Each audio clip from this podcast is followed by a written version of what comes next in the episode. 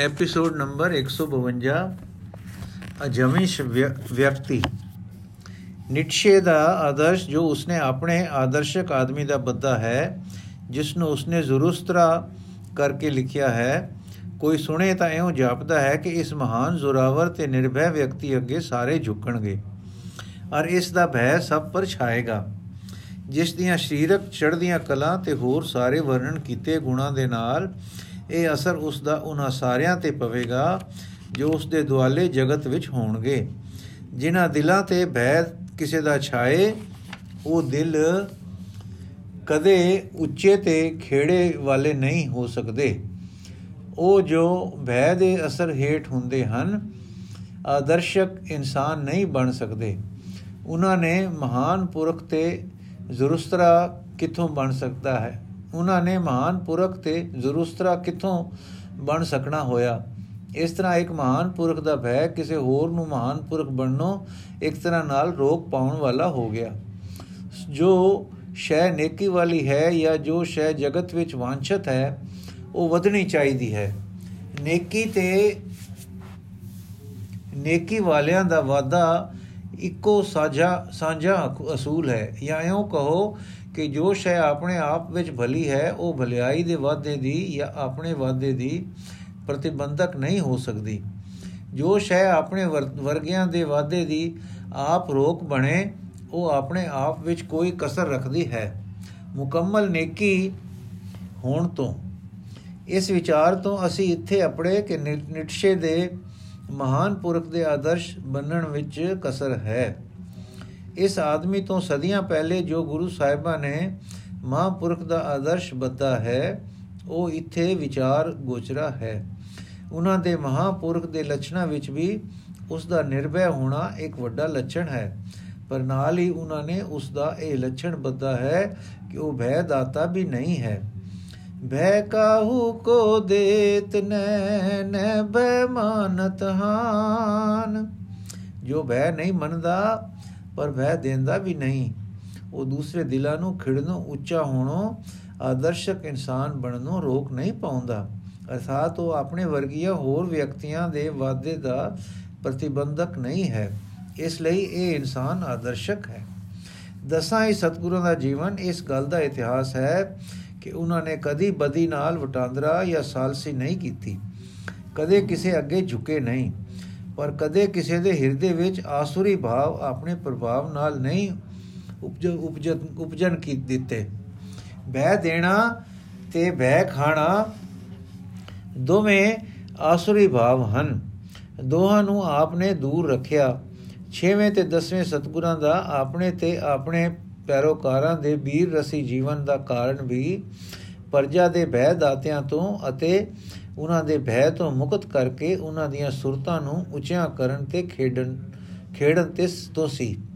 ਇਨਸਾਨ ਦਾ ਜਮਾਂਦਰੂ ਹੱਕ ਹੈ ਕਿ ਕੋਈ ਦੂਸਰਾ ਇਨਸਾਨ ਉਸ ਦੀ ਸੁਰਤ ਉੱਤੇ ਦਬਾਅ ਪਾ ਕੇ ਉਸ ਦੇ ਸਰੀਰ ਤੇ ਮਨ ਨੂੰ ਨਪਿਤ ਨਾ ਸਕੇ, ਨਾ ਸੱਟੇ। ਕਿਉਂਕਿ ਮਨ ਦਾ ਖੇੜਾ ਤੇ ਮਨ ਦੀ ਨਿਰਭੈਤਾ ਹੀ ਮਨ ਨੂੰ ਆਪਣੀ ਸ਼ਖਸੀਅਤ ਦੀ ਤਰੱਕੀ ਦੀ ਸੜਕ ਤੇ ਅੱਗੇ ਵੱਧ-ਵੱਧ ਕੇ ਕਦਮ ਧਰਨ ਦਾ ਮੌਕਾ ਦਿੰਦੀ ਹੈ। ਕਿ ਜਿਸ ਲਈ ਇਨਸਾਨ ਦਾ ਵਜੂਦ ਬਣਿਆ ਹੈ, ਪਰੰਤੂ ਇਹ ਖੇਡ ਆਸੁਰੀ ਸੰਪਦਾ ਦੇ ਆਸ਼ਰਿਤ ਨਾ ਹੋਵੇ। ਕਿਸੇ ਨੂੰ ਬੈ ਦੇ ਘਰ ਵਿੱਚ ਲਿਜਾ ਕੇ ਉਸ ਦੇ ਮਨ ਆਤਮਾ ਨੂੰ ਤਬਾਹ ਕਰਕੇ ਆਪਣੇ ਲਈ ਆਸੁਰੀ ਅਸੂਲਾਂ ਦਾ ਰਾਜ ਕਾਇਮ ਕਰਨਾ ਸਤਿਗੁਰਾਂ ਦਾ ਅਸੂਲ ਨਹੀਂ ਸੀ। ਸਗੋਂ ਜੋ ਲੋਕ ਪ੍ਰਜਾ ਉੱਤੇ ਇਹ ਪ੍ਰਭਾਵ ਪਾ ਕੇ ਉਹਨਾਂ ਦੀ ਸਰੀਰਕ, ਮਾਨਸਿਕ ਤੇ ਆਤਮਿਕ ਤਬਾਹੀ ਦਾ ਕਾਰਨ ਬਣ ਰਹੇ ਹਨ, ਉਹਨਾਂ ਨੂੰ ਇਸ ਬਦੀ ਤੋਂ ਵਰਜਣਾ ਪ੍ਰਯੋਜਨ ਸੀ ਉਹਨਾਂ ਦੇ ਤਲਵਾਰ ਪਕੜਨ ਦਾ। ਪ੍ਰੇਮ ਨਾਲ ਸਮਝਾਉਣ ਦਾ ਅਤੇ ਮਾਨਸਿਕ ਤੇ ਆਤਮਿਕ ਉੱਚੇ ਖਿਆਲ ਦਰਸਾ ਕੇ ਉਹਨਾਂ ਨੂੰ ਪ੍ਰੇਰਣਾ ਨਾਲ ਦਰੁਸਤੀ ਤੇ ਲਿਆਉਣ ਦਾ ਕੰਮ ਦਸਾਂ ਹੀ ਸਤਗੁਰਾਂ ਨੇ ਕੀਤਾ ਹੈ ਤੇ ਕਰਦੇ ਰਹੇ ਹਨ। ਪਰ ਜਦ ਗੁਰੂ ਜੀ ਨੇ ਗਲਤ ਆਦਰਸ਼ ਨਾਲ ਬਣੇ ਹਾਕਮਾਂ ਨੂੰ ਪ੍ਰੇਮ ਨਾਲ ਮੋੜਾ ਖਾਂਦੇ ਨਾ ਡਿੱਟਾ ਤਾਂ ਉਹਨਾਂ ਦਾ ਇਲਾਜ ਉਹਨਾਂ ਦੇ ਆਪਣੇ ਤਰੀਕੇ ਨਾਲ ਹੀ ਕਰ ਦਿੱਤਾ। ਸੋ ਇਹ ਕਾਰਜ ਵੀ ਜਗਤ ਵਿੱਚ ਮਹਾਨ ਪੁਰਖਾਂ ਦੀ ਸ਼ਖਸੀਅਤ ਦੇ ਵਾਅਦੇ ਦਾ ਕਾਰਨ ਬਣਿਆ। ਦਿਲਾਂ ਤੇ ਪੈ ਰਹੇ ਭੈ ਨੂੰ ਦੂਰ ਕਰਕੇ ਦਿਲਾਂ ਨੂੰ ਆਪਣੀ ਤਰੱਕੀ ਕਰਨ ਦਾ ਮੌਕਾ ਪੈਦਾ ਕਰ ਦਿੱਤਾ। ਭੈ ਦਾਤਿਆਂ ਨੂੰ ਉਹਨਾਂ ਦੇ ਪੈਦਾ ਕੀਤੇ ਭੈ ਤੋਂ ਨਿਰਭੈ ਹੋ ਕੇ ਭੈ ਦੇਣੋਂ ਵਰਜ ਦਿੱਤਾ।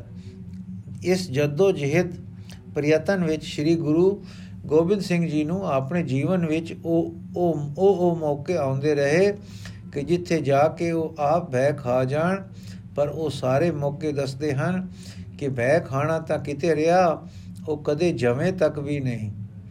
ਹਾਂ, ਉਹਨਾਂ ਨੇ ਕਦੇ ਦਿਲ ਜਵੀ ਨਹੀਂ ਖਾਦੀ ਆਪਣੇ ਰੂਹਾਨੀ ਗੁਣਾ ਦੇ ਨਾਲ ਇਨਸਾਨੀ ਨੁਕਤੇ ਤੋਂ ਵੀ ਉਹ ਆਦਰਸ਼ਕ ਇਨਸਾਨ ਸਨ, ਅਰਥਾਤ ਅਸਲੀ ਮਹਾਨ ਪੁਰਖ ਸਨ।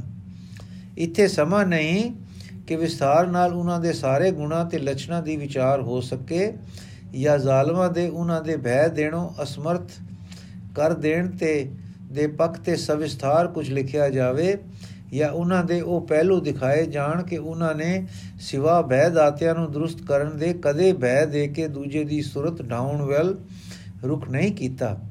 ਪਰੰਤੂ ਇੱਥੇ ਅਸਾਂ ਅੱਜ ਉਹਨਾਂ ਦੇ ਆਪ ਸਦਾ ਅਜਵੇਂ ਰਹਿਣ ਦੀ ਦੁਰਲਭ ਖੂਬੀ ਦਾ ਚਾਨਣਾ ਪਾਉਣ ਦਾ ਯਤਨ ਕਰਨਾ ਹੈ। ਅਰਥਾਤ ਨੈ ਬੈ ਮਾਨਤ ਆਨ ਦਾ ਅਸੂਲ ਵਰਤੋਂ ਵਿੱਚ ਆਇਆ ਦਰਸਾਉਣਾ ਹੈ।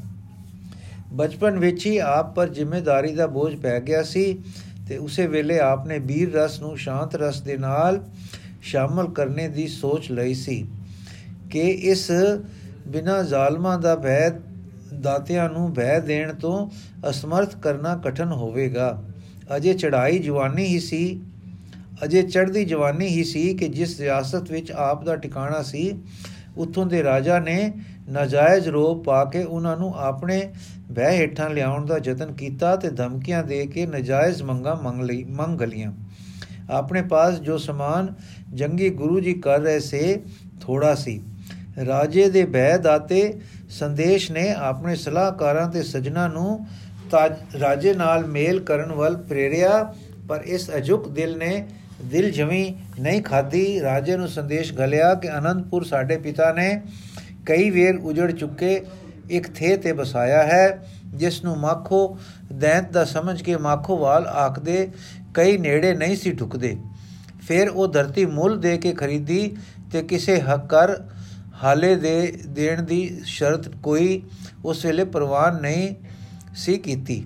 ਇਸ ਨਵੀਂ ਮੰਗ ਨੂੰ ਜੋ ਅਯੋਗ ਹੈ, ਸਾਡਾ ਹਿਰਦਾ ਪ੍ਰਵਾਨ ਨਹੀਂ ਕਰਦਾ।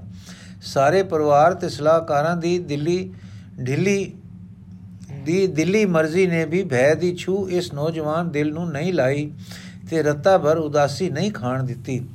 ਕੁਝ ਸਮੇਂ ਮਗਰੋਂ ਨਾਨ ਦਾ ਰਾਜਾ ਆਪ ਨੂੰ ਜਮਨਾ ਕਿਨਾਰੇ ਇੱਕ ਸੁੰਦਰ ਟਿਕਾਣੇ ਸ਼੍ਰੀਮੋਰ ਦੀ ਜੂਨ ਵਿੱਚ ਲੈ ਗਿਆ, ਜਿੱਥੇ ਆਪਨੇ ਪੌਂਟਾ ਰਚਿਆ ਤੇ ਉੱਥੇ ਆਪਨੇ ਧਰਮ ਪ੍ਰਚਾਰ ਤੇ ਪਰ ਹੋਰ ਉਪਕਾਰੀ ਕਾਰਜਾਂ ਤੇ ਨਾਲ ਵੀਰ ਰਸੀ ਸਮਾਨ ਬਹੁਤ ਵਧਾਏ। ਇੱਥੇ ਹੀ ਸਢੋਰੇ ਤੇ ਬੁੱਧੂ ਸ਼ਾਹ ਫਕੀਰ ਨੇ 500 ਪਠਾਨ ਜੋ ਬੇਰੁਜ਼ਗਾਰ ਹੋ ਚੁੱਕੇ ਸੇ, ਗੁਰੂ ਜੀ ਪਾਸ ਨੌਕਰ ਰਖਵਾਏ। ਉਹਨਾਂ ਦੇ ਕੋਲ ਇਕਰਾਰ ਲੈ ਕੇ ਤੇ ਜੋਧਾ ਕੌਮ ਦੇ ਆਦਮੀ ਹੋਣ ਕਰਕੇ ਉਹਨਾਂ ਦੇ ਕੋਲ ਕਰਾਰ ਤੇ ਇਤਬਾਰ ਕਰਕੇ ਗੁਰੂ ਜੀ ਨੇ ਇਹਨਾਂ ਨੂੰ ਆਪਣੇ ਦਲ ਵਿੱਚ ਸ਼ਾਮਲ ਕੀਤਾ। ਥੋੜੇ ਹੀ ਦਿਨਾਂ ਮਗਰੋਂ ਆਪ ਨੂੰ ਖਬਰ ਆਈ ਕਿ ਗੜਵਾਲ ਦਾ ਰਾਜਾ ਫਤਿਹ ਸ਼ਾਹ ਹੋਰ ਪਹਾੜੀ ਰਾਜਿਆਂ ਦੀ ਸੈਨਾ ਨਾਲ ਰਲਾ ਕੇ ਜੋ ਉਸ ਦੇ ਘਰ ਦੀ ਦੇ ਵਿਆਹ ਤੇ ਆਏ ਹੋਏ ਸਨ, ਗੁਰੂ ਜੀ ਤੇ ਹਮਲਾ ਕਰਨ ਆ ਰਿਹਾ ਹੈ। ਇਸ ਜੰਗ ਦਾ ਕਾਰਨ ਕੀ ਸੀ? ਲੱਭਣ ਦੀ ਬਹੁਤੀ ਲੋੜ ਨਹੀਂ, ਕਿਉਂਕਿ ਰਾਜਾ ਕੈਲੂਰ ਦਾ ਜੋ ਗੁਰੂ ਜੀ ਨੂੰ ਦਬਾਉਣੋਂ ਨਾ ਕਾਮਯਾਬ ਹੋਇਆ, ਉੱਥੇ ਸੀ ਉੱਥੇ ਸੀ ਤੇ ਜੁੱਧ ਦਾ ਕੈਲੂਰ ਦਾ ਜੋ, ਕਿਉਂਕਿ ਰਾਜਾ ਕੈਲੂਰ ਦਾ ਜੋ ਗੁਰੂ ਜੀ ਨੂੰ ਦਬਾਉਣੋਂ ਨਾਕਾਮ ਹੋਇਆ ਨਾ ਕਾਮਯਾਬ ਹੋਇਆ, ਉੱਥੇ ਸੀ ਤੇ ਜੁੱਧ ਵਿੱਚ ਸ਼ਾਮਲ ਸੀ। ਇਸ ਦੀ ਸ਼ਰਾਰਤ ਇੱਕ ਕਾਰਨ ਦੀ, ਕਾਰਨ ਸੀ ਹਮਲੇ ਦਾ। ਗੁਰੂ ਜੀ ਨੇ ਕੋਈ ਮੌਕਾ ਜੰਗ ਦੇ ਹੋ ਪੈਣ ਦਾ ਨਹੀਂ ਦਿੱਤਾ ਸੀ।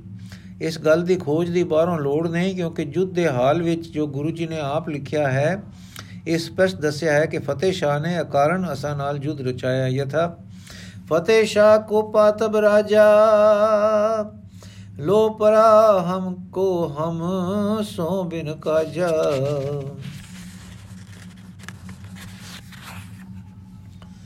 ਦੂਜਾ ਕਾਰਨ ਔਰੰਗਜ਼ੇਬ ਦਾ ਫਤਿਹ ਸ਼ਾਹ ਨੂੰ ਇਸ਼ਾਰਾ ਸੀ ਜੋ ਜੰਗਨਾਮਾ ਗੁਰੂ ਗੋਬਿੰਦ ਸਿੰਘ ਤੋਂ ਵਿਦਿਤ ਹੁੰਦਾ ਹੈ ਜਦੋਂ ਇਸ ਹਮਲੇ ਦੀ ਖਬਰ ਆਈ ਤੇ ਆਪ ਦੇ ਦਲ ਵਿੱਚ ਪਸਰੀ ਤਾਂ 500 ਨਵਾਂ ਪਠਾਨ ਸਿਪਾਹੀ ਸਿਵਾਏ ਇੱਕ ਸਰਦਾਰ ਕਾਲੇ ਖਾਨ ਦੇ ਟੁਰਨ ਨੂੰ ਤਿਆਰ ਹੋ ਪਏ ਸਾਰੇ ਪਿਆਰ ਦੀ ਪ੍ਰੇਰਣਾ ਤੋਂ اخلاقی ਉਪਦੇਸ਼ਾਂ ਨੂੰ ਸੁਣ ਸੁਣਾ ਕੇ ਜਦ ਪਠਾਨ ਆਪਣੇ ਇਰਾਦੇ ਤੇ ਪੱਕੇ ਰਹੇ ਤਾਂ ਗੁਰੂ ਜੀ ਨੇ ਦਿਲ ਜਮੀ ਨਹੀਂ ਖਾਦੀ ਕਿ ਸਿਰ ਤੇ ਜੰਗ ਆ ਪਿਆ ਹੈ ਤੇ ਐਨ ਵੇਲੇ ਸਿਰ 500 ਸਿਪਾਹੀ ਬਾਗੀ ਹੋ ਕੇ ਟੁਰ ਪਿਆ ਹੈ। ਆਪਨੇ ਉਹਨਾਂ ਨੂੰ ਜਾਣ ਦੀ ਆਗਿਆ ਦਿੱਤੀ ਤੇ ਆਪ ਮੁਕਾਬਲੇ ਲਈ ਤਿਆਰੀ ਕਰਨ ਲੱਗ ਪਏ। ਜਮਨਾ ਕਿਨਾਰੇ ਰਟਨ ਕਰਕੇ ਤੇ ਦੁਸ਼ਮਣ ਦੇ ਦਾਉ ਪੇਚ ਤੇ ਚਾਲ ਦੇ ਰੁਖ ਸਹੀ ਕਰਕੇ ਬੰਗਾਣੀ ਵਾਲੇ ਟਿਕਾਣੇ ਜਾ ਮੋਰਚੇ ਲਾਏ। ਜਿਸ ਥਾਂ ਨੂੰ ਦੇਖ ਕੇ ਉਹਨਾਂ ਦੀ ਜੁੱਧ ਵਿਦਿਆ ਦੀ ਕਾਬਲੀਅਤ ਉੱਤੇ ਸਿਆਣੇ ਫੌਜੀ ਵੀ ਅਸ਼-ਅਸ਼ ਕਰ ਉੱਠਦੇ ਹਨ। ਇਸ ਵੇਲੇ ਆਪ ਨੂੰ ਪੱਕੇ ਤੌਰ ਤੇ ਖਬਰ ਆਈ ਕਿ ਸਾਰੇ ਪਠਾਨ ਜੋ ਸਾਥੋਂ ਵਿਦਾ ਹੋਏ ਸਨ ਦੁਸ਼ਮਣ ਦਲ ਨਾਲ ਜਾ ਰਹੇ ਹਨ। ਨਾ ਕੇਵਲ ਆਪਣੀ ਸੈਨਾ 500 ਘਟੀ ਹੈ, ਪਰ ਦੁਸ਼ਮਣ ਦੀ ਸੈਨਾ 500 ਵੱਧ ਗਈ ਹੈ। ਔਰ ਘਰ ਦੇ ਵੇਤੀ ਦੁਸ਼ਮਣਾਂ ਨਾਲ ਜਾ ਰਹੇ ਹਨ। ਪਰ ਇਸ ਵੇਲੇ ਵੀ ਆਪ ਦੇ ਦਿਲ ਨੇ ਕਾਂਪ ਨਹੀਂ ਖਾਦੀ ਤੇ ਝੋਂਕੇ ਉਦਾਸ ਨਹੀਂ ਹੋ ਬੈਠੇ। ਹਮਲੇ ਦੇ ਮੁਕਾਬਲੇ ਤੇ ਝਟ ਖੜੇ ਹੋ ਗਏ ਤੇ ਮੈਦਾਨ ਜੰਗ ਵਿੱਚ ਆਪ ਗਏ। ਆਪ ਹੁਕਮ ਹੱਥ ਵਿੱਚ ਲਿਆ ਤੇ ਜੰਗ ਦੇ ਸਾਰੇ ਖਤਰਿਆਂ ਵਿੱਚ ਪਿੱਛੇ ਹਟੇ, ਨਹੀਂ ਹਟੇ। ਜਦੋਂ ਇੱਕ ਤੀਰ ਆਪ ਨੂੰ ਚੁੱਭ ਕੇ ਲੰਘ ਗਿਆ, ਤਾਂ ਵੀ ਦਿਲ ਹੌਲ ਦੇ ਘਰ ਨਹੀਂ ਗਿਆ ਦੁਸ਼ਮਣ ਦਲ ਦੀ ਬਾਹੁਲਤਾ ਚੋਟੀ ਦੇ ਤੀਰ ਅੰਦਾਜ਼ਾਂ ਤੇ ਕਰਤਬ ਦੇਖਦੇ, ਪਰ ਆਪ ਤੀਰ ਦਾ ਲੋਹਾ ਚੱਕ ਕੇ ਲਿਖਦੇ ਹਨ, ਜਬੈ ਬਾਣ ਲਾਗਿਓ, ਤਬੈ ਰੋਸ਼ ਜਾਗਿਓ। ਇਹ ਰੋਸ਼ ਜਾਗੇ ਤੇ ਫਿਰ ਆਪ ਦੇ ਤੀਰ ਚੱਲੇ ਉਸ ਖੂਬੀ ਨਾਲ ਇੱਕ ਨਿਸ਼ਾਨਿਓ ਨਹੀਂ ਉਕਿਆ। ਉਹ ਟਿਕਾਣਾ ਜਿੱਥੇ ਬਿਰਾਸਨ ਹੋ ਕੇ ਉਹ ਰੁਕ ਜਿਸ ਹੇਠ ਚਰਨ ਟਿਕਾ ਕੇ ਤੀਰ ਛੋੜੇ ਸਨ, ਅਜੇ ਮੌਜੂਦ ਹੈ।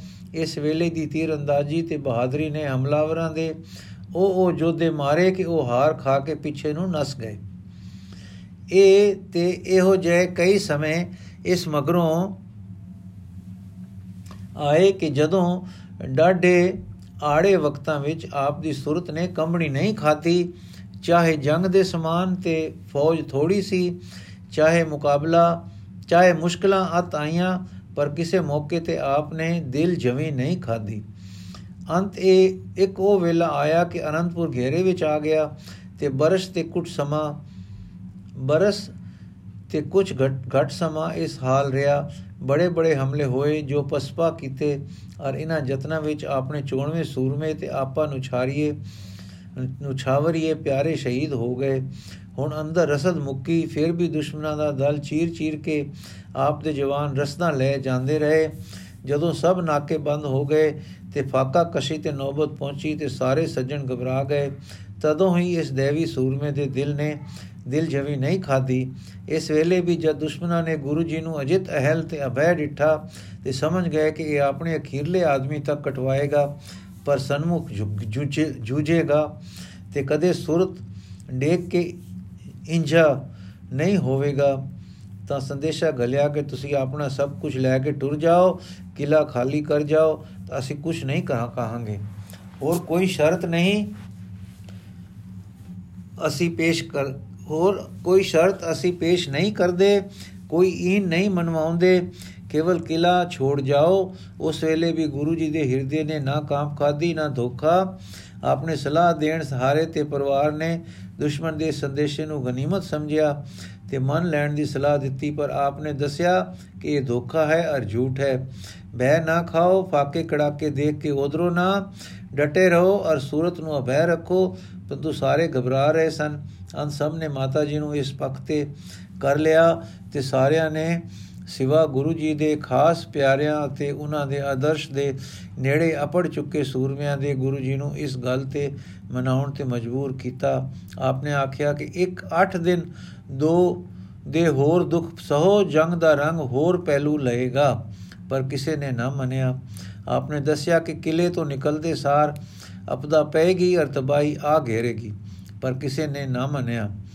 ਤਦੋਂ ਆਪਨੇ ਸਾਰੀ ਜਨਤਾ ਦੀ ਸੰਮਤੀ ਮੂਜਬ, ਪਰ ਆਪ ਆਪਣੇ ਸੰਕਲਪ ਵਿੱਚ ਪੱਕੇ ਤੇ ਆਪਣੇ ਅਨੁਮਾਨ ਕੀਤੇ ਦ੍ਰਿੜ ਨਿਸ਼ਚੇ ਵਿੱਚ ਪੂਰੀ ਤਿਆਰੀ ਨਾਲ ਜੋ ਉਸ ਵੇਲੇ ਦੇ ਸਮਾਨ ਦੀ ਥੁੜ ਵਿੱਚ ਹੋ ਸਕਦੀ ਸੀ, ਅੱਧੀ ਰਾਤ ਕੂਚ ਕੀਤੀ। ਦੁਸ਼ਮਣ ਦਲ ਆਪਣੇ ਦਿੱਤੇ ਇਕਰਾਰ ਲਿਖੇ ਇਕਰਾਰਨਾਮੇ ਸੈਨਾਪਤ, ਸੂਬੇਦਾਰ ਤੇ ਕਾਜੀ ਤੇ ਕੁਰਾਨ ਦੇ ਹੱਥ ਰੱਖ ਕੇ ਕੀਤੀਆਂ ਸੁਗੰਧਾਂ ਦੇ ਉਲਟ ਗੁਰੂ ਜੀ ਪਰ ਟੁੱਟ ਪਏ।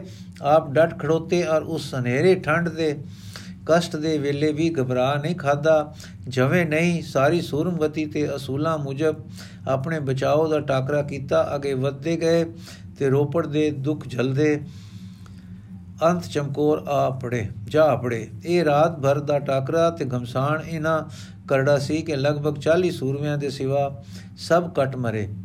ਅੰਮ੍ਰਿਤ ਛਕਾ ਕੇ ਨਵੇਂ ਪੈਦਾ ਕੀਤੇ ਆਦਰਸ਼ਕ ਬੰਦੇ ਬੜੇ ਬੜੇ ਗਮਸਾਣਾ ਵਿੱਚ ਫਤਿਹ ਪਾਉਣ ਵਾਲੇ ਸੂਰਮੇ ਪੁਰਜਾ ਪੁਰਜਾ ਹੋ ਕੇ ਕਟ ਗਏ। ਉਦੇ ਸਿੰਘ ਵਰਗੇ ਅਜਿਤ ਸੂਰੇ ਵੀ ਟੁਕੜੇ ਟੁਕੜੇ ਹੋ ਕੇ ਆਪਾ ਵਾਰ ਗਏ। ਚਮਕੌਰ ਪਹੁੰਚ ਕੇ ਆਪਨੇ ਆਪਣੇ ਨਾਲ ਕੇਵਲ 40 ਸੂਰਮੇ ਵੇਖੋ, ਜਿਨ੍ਹਾਂ ਵਿੱਚ ਦੋ ਆਪਣੇ ਪੁੱਤਰ ਸਨ। ਫਿਰ ਡਿੱਠਾ ਕੇ ਦੋ ਛੋਟੇ ਬੱਚੇ ਨਾਲ ਨਹੀਂ ਆਪਣੇ ਪਰਿਵਾਰ ਦਾ ਪ੍ਰਬੰਧ ਤਾਂ ਰੋਪੜ ਕੀਤਾ ਸੀ, ਪਰ ਮਾਤਾ ਜੀ ਤੇ ਬੱਚਿਆਂ ਦਾ ਥੋ ਨਹੀਂ ਸੀ। ਸਭ ਕੁਝ ਲੁੱਟ ਗਿਆ, ਸਾਰੇ ਕੱਟ ਗਏ 40 ਕੇਵਲ ਰਹਿ ਗਏ ਸਨ। ਤੇ ਪਿੱਛੋਂ ਦੁਸ਼ਮਣ ਪਿੱਛਾ ਕਰਦਾ ਆ ਰਿਹਾ ਹੈ। ਇਸ ਵੇਲੇ ਹਾਂ, ਇਸ ਵੇਲੇ ਖਬਰ ਆਉਂਦੀ ਹੈ ਕਿ ਜਿੱਧਰ ਨੂੰ ਭਜੇ ਜਾ ਰਹੇ ਹੋ, ਅੱਗੋਂ ਹੋਰ ਦਲ ਸਰਹਿੰਦ ਵੱਲੋਂ ਆ ਰਿਹਾ ਹੈ। ਇਹ ਵਕਤ ਹੈ ਜਿਸ ਦਾ ਅੰਦਾਜ਼ਾ ਉਹ ਲਾ ਸਕਦਾ ਹੈ ਕਿ ਜਿਸ ਨੇ ਕਦੇ ਐਸੀ ਅਸਮੰਜਸ, ਐਸੀ ਕਸਵੱਟੀ ਡਿੱਠੀ ਹੋਵੇ। ਪਰ ਵੇਖੋ, ਇਸ ਮਹਾਨ ਕਸ਼ਟ ਤੇ ਮੁਸ਼ਕਲ ਦੇ ਵੇਲੇ ਵੀ ਆਪਨੇ ਦਿਲ ਜਮੀ ਨਹੀਂ ਖਾਧੀ। ਸੀਜ਼ਰ ਵਰਗਾ ਸੂਰਮਾ ਆਪਣੇ ਕਤਲ ਕਰਨ ਵਾਲਿਆਂ ਨਾਲ ਕੁਝ ਚਿਰ ਤਰਦਦ ਕਰਦਾ ਹੈ, ਪਰ ਜਦ ਉਹਨਾਂ ਵਿੱਚ ਆਪਣੇ ਦਿਲੀ ਸੱਜਣ ਬਰੂਟਸ ਨੂੰ ਤੱਕਦਾ ਹੈ, ਤਾਂ ਐਸਾਨ ਅਤੈ ਔਸਾਨ ਖਤਾ ਹੋ ਜਾਂਦੇ ਹਨ ਤੇ ਦਿਲ ਝੋਂਕੇ ਆਪਾ ਛੱਡ ਕੇ ਕਤਲ ਹੋ ਜਾਂਦਾ ਹੈ। ਇੱਥੇ ਤੱਕੋ ਦੁਵੱਲੀ ਘੇਰੇ ਵਿੱਚੋਂ ਕੋਈ ਰਾਹ ਨਿਕਲ ਜਾਣ ਦਾ ਦਾ ਨਹੀਂ, ਨਾ ਹੌਸਲਾ ਟੁੱਟਦਾ ਹੈ, ਨਾ ਦਿਲ ਆਪਾ ਛੱਡਦਾ ਹੈ, ਨਾ ਸ਼ਰਨ ਮੰਨਦੇ ਹਨ। ਉਸ ਵੇਲੇ ਆਪ ਇੱਕ ਹਵੇਲੀ ਵਿੱਚ ਜੋ ਗੜੀ ਵਰਗੀ ਹੈ, ਜਾ ਵੜਦੇ ਹਨ। ਆਪ ਜਾਣਦੇ ਹਨ ਕਿ ਇਹ ਪੱਕਾ ਕਿਲਾ ਕੋਟ ਨਹੀਂ, ਇਹ ਬੜਾ ਆਸਰਾ ਨਹੀਂ ਉਸ ਦੇ ਸਕਦੀ। ਫਿਰ ਉਹ ਹਵੇਲੀ ਵਾਲੇ ਇੱਕ ਪਤੀ ਦੇ ਮਾਲਕ ਦੇਣੋਂ ਨਾ ਕਰਦੇ ਹਨ। ਉਹ ਹਿੰਦੂ ਹਨ, ਮੁਗਲਾਂ ਤੋਂ ਦੁਖੀ ਹਨ।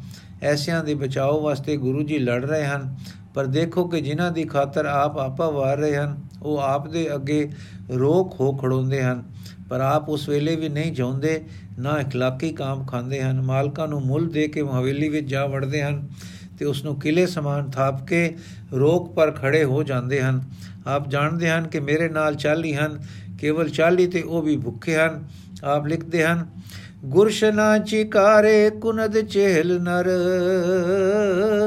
ਕੀ ਦਹਿਲਕ ਬਰਾਇਦ ਬਰੋ ਬੇਖਬਰ। ਇਹ ਜਾਣ ਕੇ ਵੀ ਡਟ ਗਏ, ਸਾਰਾ ਦਿਨ ਮੁਕਾਬਲਾ ਕੀਤਾ, ਜੰਗ ਵਿਦਿਆ ਦੀ ਪ੍ਰਬੀਨਤਾ ਤੇ ਅਜਿਤ ਬਹਾਦਰੀ ਅੱਜ ਖਤਮ ਹੋ ਗਈ। 40 ਆਦਮੀ ਚਾਰ ਪੈਰ ਲੰਘਾ ਦਿੰਦੇ ਹਨ।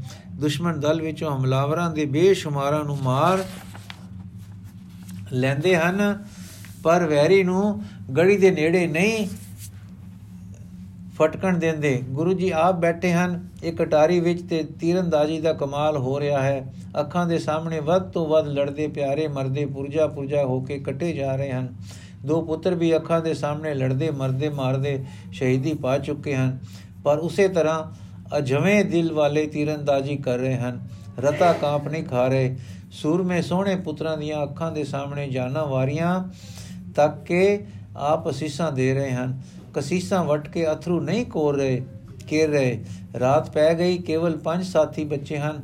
ਸਮਾਨ ਜੰਗ ਖਾਤਮੇ ਹੋਤੇ ਹੈ ਔਰ ਅਜੇ ਤੀਰ, ਅਜੇ ਤੀਕ ਸ਼ਤਰੂ ਅੱਗੇ ਹਥਿਆਰ ਸਟਨੇ ਤੱਕ ਕਿੱਥੇ ਰਹੇ? ਦਿਲ ਜਮੀ ਤੱਕ ਆਪਨੇ ਨਹੀਂ ਖਾਦੀ ਕੂਦ ਦੇ ਮੈਦਾਨ ਵਿੱਚ, ਤੁਰਕਾਂ ਦੇ ਘੇਰੇ ਵਿੱਚ ਆਏ ਅੰਗਰੇਜ਼ ਜਰਨੈਲ ਦੇ ਦਿਲ ਨੇ ਜਿਸ ਪਾਸ ਸਮਾਨ ਜੰਗ ਅਜੇ ਕਾਫੀ ਸੀ, ਕਈ ਹਜ਼ਾਰ ਸਿਪਾਹੀ ਵੀ ਸੀ, ਆਪਣੀ ਹਾਲਤ ਨੂੰ ਪਛਾਣ ਕੇ ਜਮੀ ਖਾਦੀ ਤੇ ਆਪਣੇ ਆਪ ਨੂੰ ਸੈਨਾ ਸਮਾਨ ਸਮੇਤ ਦੁਸ਼ਮਣ ਦੇ ਹਵਾਲੇ ਕਰ ਦਿੱਤਾ।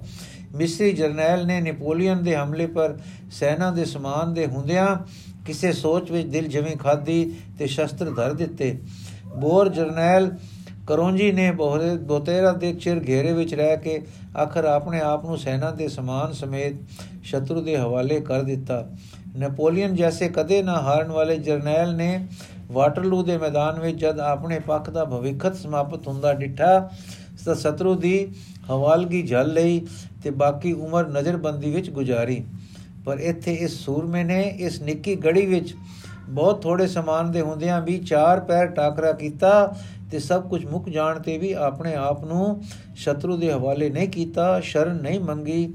ਕਾਰਨ ਇਹ ਹੈ ਕਿ ਦਿਲ ਨੇ ਸੋਧ ਸੇਧ ਤੇ ਉੱਚ ਕਾਇਮ ਰੱਖੀ ਤੇ ਜਮੀ ਨਹੀਂ ਖਾਦੀ ਵਾਹਿਗੁਰੂ ਜੀ ਕਾ ਖਾਲਸਾ ਵਾਹਿਗੁਰੂ ਜੀ ਕੀ ਫਤਿਹ। ਬਾਕੀ ਦੀ ਸਾਖੀ ਕੱਲ ਪੜਾਂਗੇ